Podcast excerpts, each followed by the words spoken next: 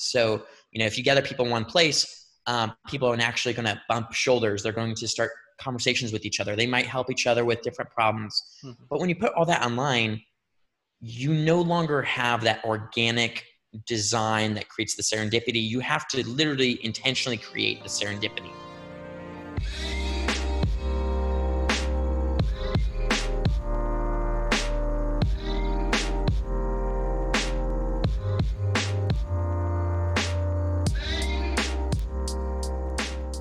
This is episode 3 of the Indie Universities podcast by Questo. I'm your host Shelton. Welcome back. If you're a first time listener, do check out episode 1. I spoke with Albert Aranaza around the future of education. In episode 2, I spoke with John Dana around the evolution of online education creators. There are some neat insights for those of you hungry and invested in the future of online learning. Getting back to this week, I sat with Wes Wagner, the founder of Align. Align is a platform that enables income share agreements for learning organizations. We spoke about the origins of Align as well as unbundling of education. As usual, if you don't have time to sit around for the entire episode, look for the transcription link in the episode description below. Cheers. Hey, Wes. Good morning. Welcome to the podcast. It's great to be here. Thanks for having me, Shelton. So, Wes, I've been following a lot of your tweets recently, and you guys recently launched a new project um, called Align. So, uh, I'm really interested in hearing more about what the mission is with Align. Yeah. So Align is a platform that makes it easy to launch and scale income share agreements. So in a few API calls, we handle all the complexities of you know managing income share agreements from actually generating and managing the contracts and signatures to verifying people's identities to you know kind of doing a sort of alternative credit check uh, to actually valid you know verifying their income and setting up repayments and, and making sure those payments don't fail so the mission behind it really is to democratize access to education and to opportunity. And, and we kind of got there because you know I, I have been lucky to um, I have a sort of pretty fortunate upbringing. And when I was growing up in high school, I, I started doing some tutoring for you know, Burmese uh, refugees, some folks from Latin America, and they were just people that were insanely talented. I, I remember one, one kid in particular he had just got to Indianapolis from the border of Thailand and, and Burma. He uh, barely spoke English, but I remember um, in this after school tutoring program, he was really amazing at math. Like he just, he, he could barely speak, uh, you know, any English, but he was amazing at math. And uh, one day the, the funding for that program got shut down. Oh. Um, and that just really, really hit me hard because I saw so much talent with, with some of these kids, but they've never given been given the opportunity. And so that sort of combined with some of my past experiences working at an online school called Microverse, where we help people from all around the world learn new skills and get new jobs without paying anything up front, um, led me to realize that there's just so much talent in the world, and the bridge between that talent and the opportunity is something that's a, a huge problem that we all need to work on. And I think income share agreements, you know, offer that, that sort of uh, bridge. Mm-hmm. So, in terms of what you said about democratizing access, why does income share agreements have the advantage over other traditional mediums? Yeah, so how I like to think about the conversation um, is uh, the unbundling and rebundling of education mm-hmm. and the financing of education. Mm-hmm. So, in the history of education, let's say, let's go back to like apprenticeships um, and those relationships. The master apprentice would finance your education in terms of they would spend their time and their resources training you, knowing that they could you know you sort of use your labor to their advantage and you'd sort of pay them back as you would learn more skills. Mm-hmm. and then you know fast forward a couple hundred years when harvard launched harvard started loans themselves before actually involving a third party. And so the education and finance traditionally has been bundled together. Now sometime in the 1800s i believe harvard for or maybe it was the early 1900s i have to get my dates straight here but it became more efficient to actually separate and unbundle the education from the financing. Mm-hmm. So, you know, Harvard focuses on education, and then these these other folks focus on the banks focus on the financing.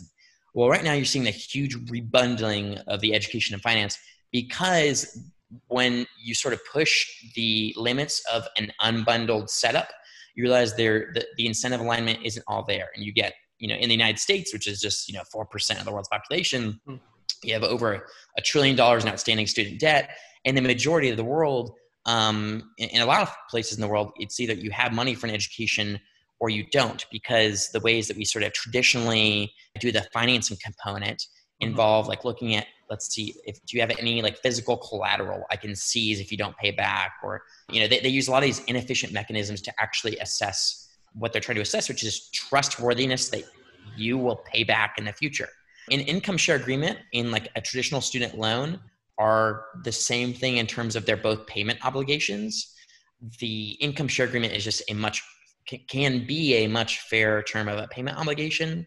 And in many parts of the world, I see it leapfrogging traditional education financing instruments. So at Microverse, for example, when, we were launching income share, when we had income share agreements across Africa and Latin America, uh, it was actually really hard to convince people that this was legit because they'd never you know, it, for in that in their mind, it was either you had money or you didn't. There was no such thing as financing for education, um, and so that's why I see the power of income share agreements. It's like leapfrogging uh, a lot of educational financial instruments around the world.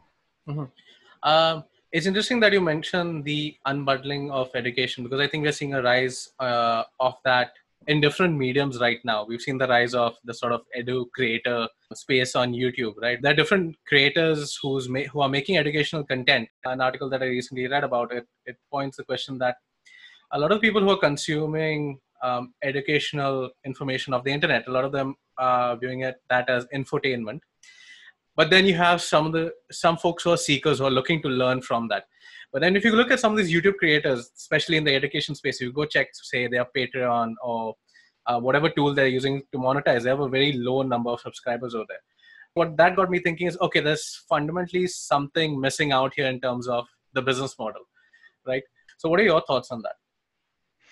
Yeah, well, so I think in, in terms of the business model and what you're seeing happen on my education right now, as people are realizing education is a lot more than just content. And and, and MOOCs kind of showed, uh, you know, the, the low completion rate and like, you know, we not we don't live in some utopia now where every you know everyone has a Harvard level educational experience. People are realizing that um, the content itself is either free or really cheap. So the content is commoditized. But what isn't commoditized is the accountability, the support, and the community. And so uh, together, I would just call that the educational experience. So, what I think folks are realizing now is that to really deliver a world class education to folks around the world, you have to invest in the experience. And so, yeah, the accountability, support, and community layers. And so, when it comes to those, the new, like, like the stage we're at right now with online education, a lot of the the really successful businesses I've seen aren't necessarily trying to compete again on content. Hmm. Because if you go to like a Udemy, if you go to on one of these other websites, you can see that they, they had their heyday. And right now, you go to the website, you're, you're, you're blasted with pop ups, you're blasted with sales, you're blasted with deals. If you leave the website, you'll get an email for a discount. And so now they're like, they're stuck trying to use psychological tactics just to get you buy courses so they can still generate revenue.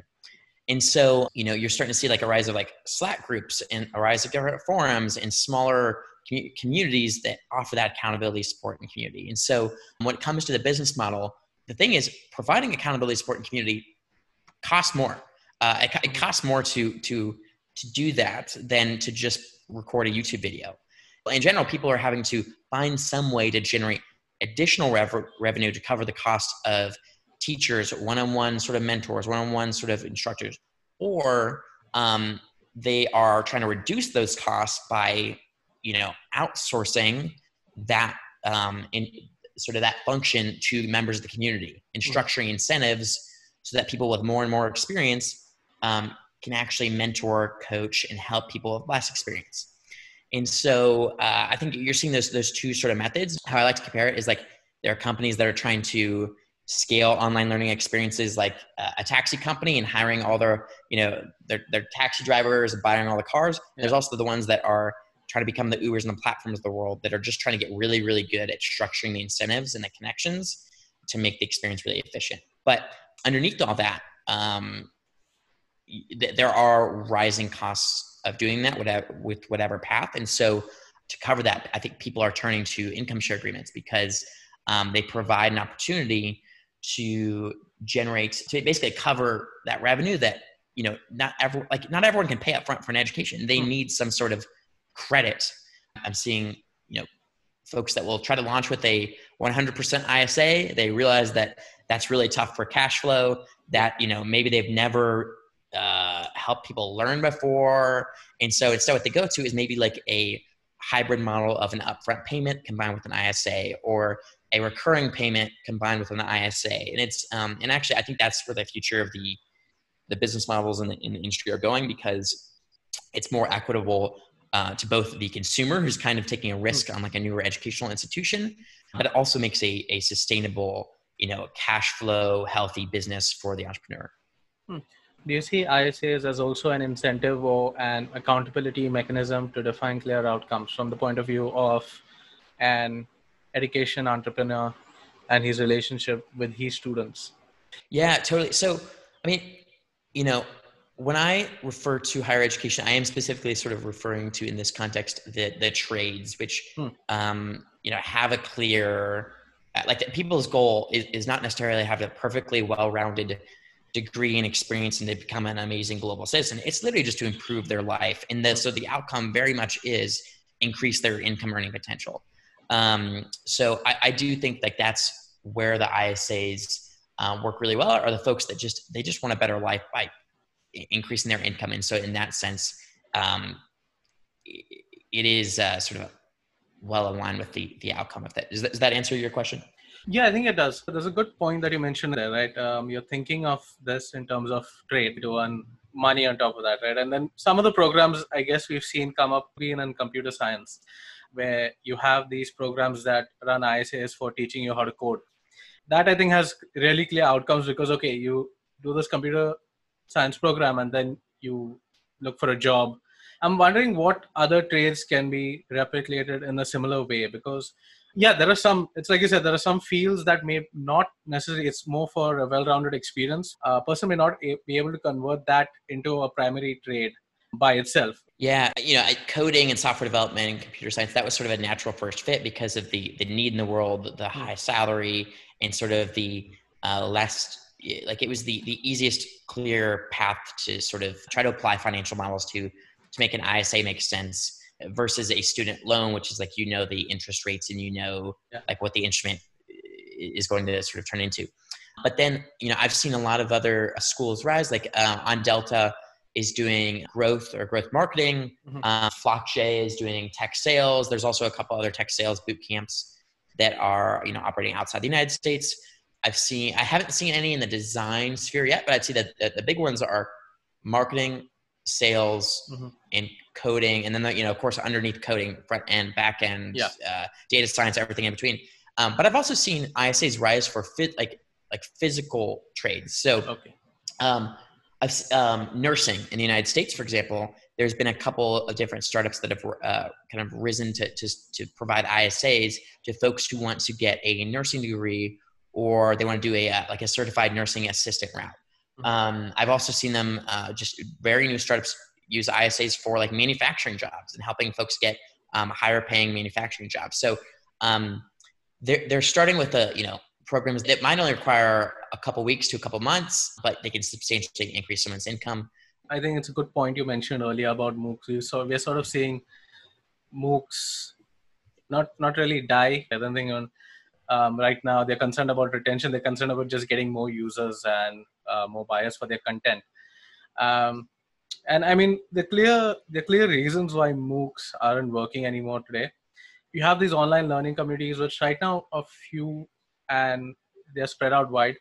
And just given in your experience at Microverse, your thoughts on how creator can build a good small learning community what are some things they would need to keep in mind how they can keep driving engagement and how they can think about retention and scale yeah i think there's going to be sort of a separation in the online education space between the people that want to focus on the content creation mm-hmm. and the folks that want to focus on actually helping people more one-on-one and building communities. And i'm not sure necessarily if every content creator is the latter. I've seen you know a lot of folks are amazing at structuring the content great you know great youtube videos perfect lighting but they're not like active on like commenting back to users who are asking questions and things like that. So um anyway i think that's one that's one point first. But for the folks that want to actually build learning communities I think that the, the, the first thing is that yeah, they, they have to actually be invested in and really, you know, want to help folks one-on-one and, you know, enjoy that. But let's just assume they want to start yeah. a learning community.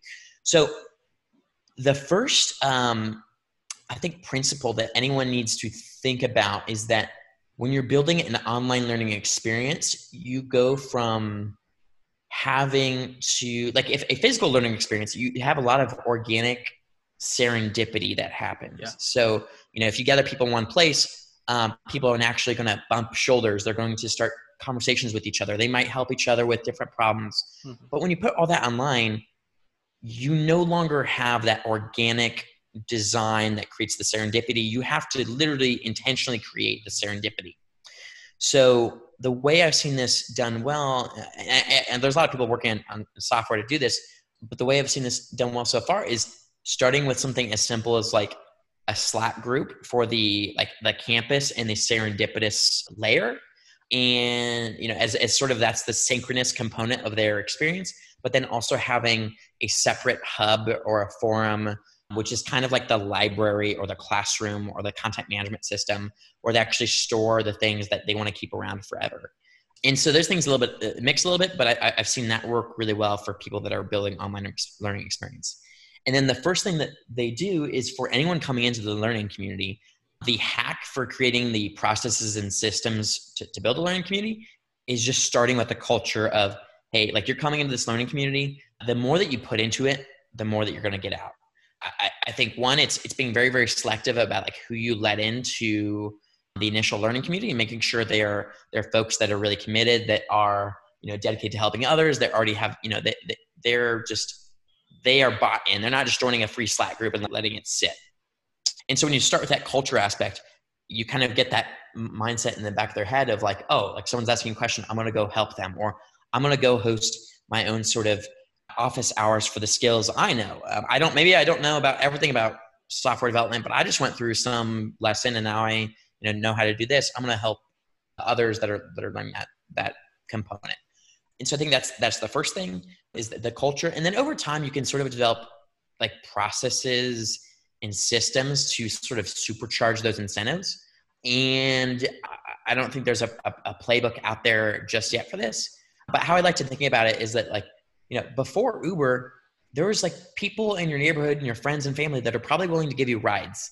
Like there was this culture that existed of you help me, I help you. And the same thing with like, you know, having a friend stay at your house over a weekend.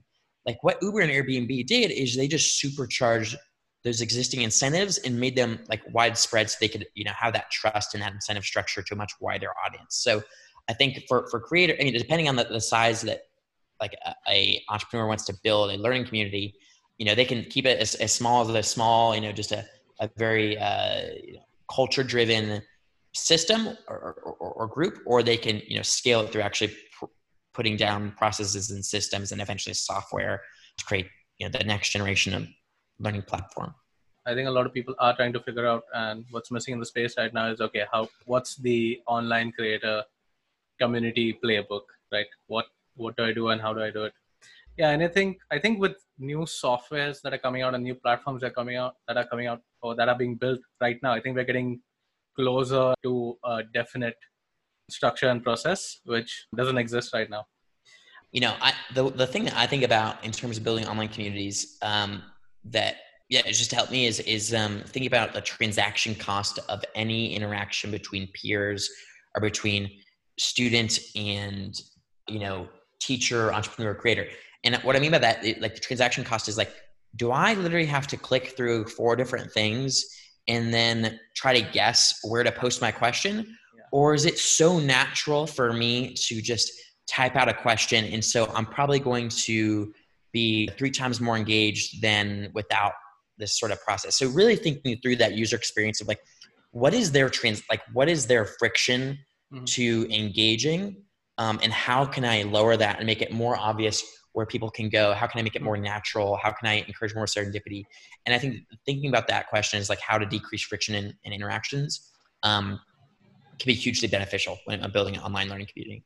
Hmm. so with now we are sort of seeing the advent of online learning communities. We're also seeing the value associated with it. I think the internet has democratized access to not just content but even people who are knowledgeable in those specific subject matters and then that them being able to pass on that information which i mean just like you guys were doing with microverse with you know kids from around the world they now have access to that content and that experience of learning with someone um, which they not necessarily would have uh, geographically in their location. People attend elite universities you know for signaling that okay hey i've been here and you already have a status associated being from that college you already expect that person to have certain qualities as well as certain knowledge um, do you think online learning communities would be able to match up to that in terms of credentialing power in the near future yeah i mean I, so I think the question is definitely when, not if. Mm-hmm. Um, uh, and, and, I usually, you know, I, I don't tend to like to place bets on the exact when. Mm-hmm. Um, but but there's a couple different things that I think you know people need to realize on on how this is going to look. So what I like to bring the, the concept of social capital in the conversa- into the conversation. So mm-hmm. social capital I refer to is you know the positive sum of interactions between two people that maybe contribute to their health, their wealth, their happiness. And or social capital is a credential you carry that sort of decreases the friction in those interactions. So in the, in the, the course of like having a, a Cornell degree, you know how you now have this credential, this token that decreases the friction and an interaction that might contribute to your wealth. Like you, might be able to get a, a, job or or connect with someone that might be a business partner or whatever.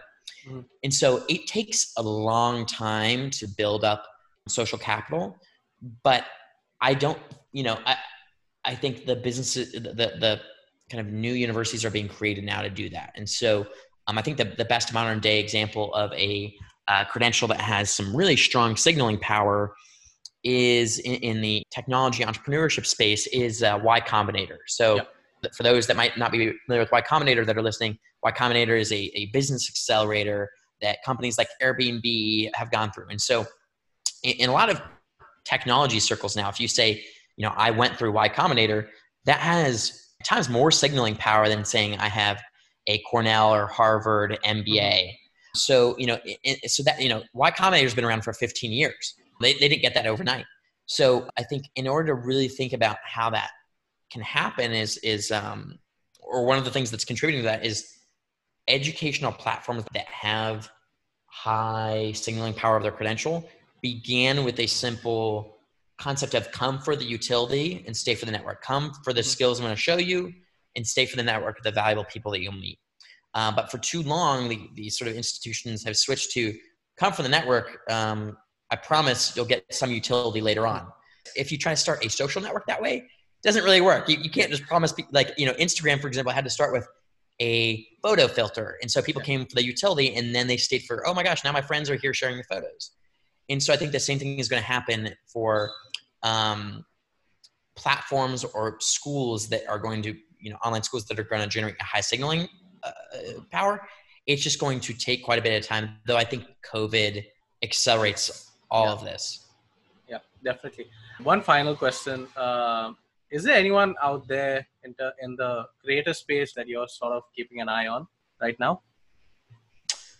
So I, I wouldn't say that there's one specific mm-hmm. person mm-hmm. I'm keeping an eye on, but rather I'm keeping a close eye on the platforms that are really hyper optimized on manufacturing online serendipity.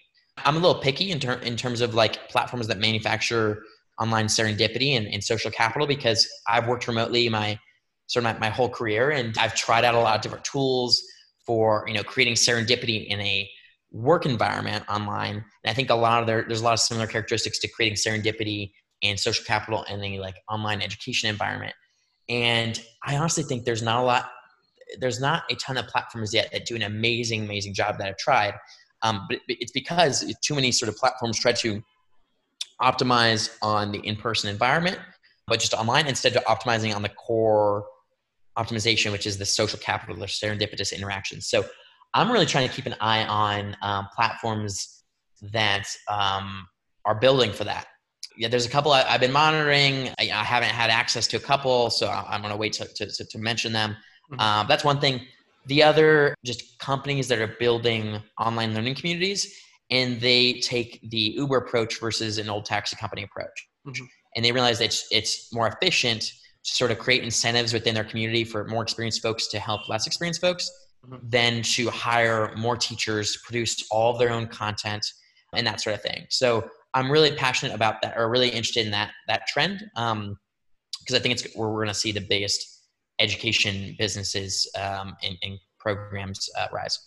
Yeah, it's an extremely exciting time in this space right now. And you're right, you're completely right. COVID has accelerated the need for creating those sort of serendipitous experiences online. Um, we're seeing that with colleges now having to move online and the sort of challenges that they are facing there, especially with engagement. So, um, thanks, Wes. Thanks for your time this morning. I think this has been this has been really insightful. Hey, Sheldon, it's great to connect, and um, it's a pleasure to be here. Thanks for having me, Sheldon. Yes, awesome, man. Thanks a lot, Wes. Have a good day, man. Yeah. You too, Sheldon. Bye, or evening. Yeah. Three episodes down. Thanks for tuning in this week. We'd love to hear from you and your thoughts around online learning systems and digital universities. What do you think? What, what sort of incentive mechanisms are institutions missing out on? How can educators think about retention? What tools have you come across to drive engagement in online communities? If you'd like to discuss this and more, hit us up on Twitter at QuestOHQ to chat about it. Next week, I'm going to be speaking with Abhinav, the founder of 10K Designers. 10K Designers is an outcome driven design masterclass, so I'll see you there.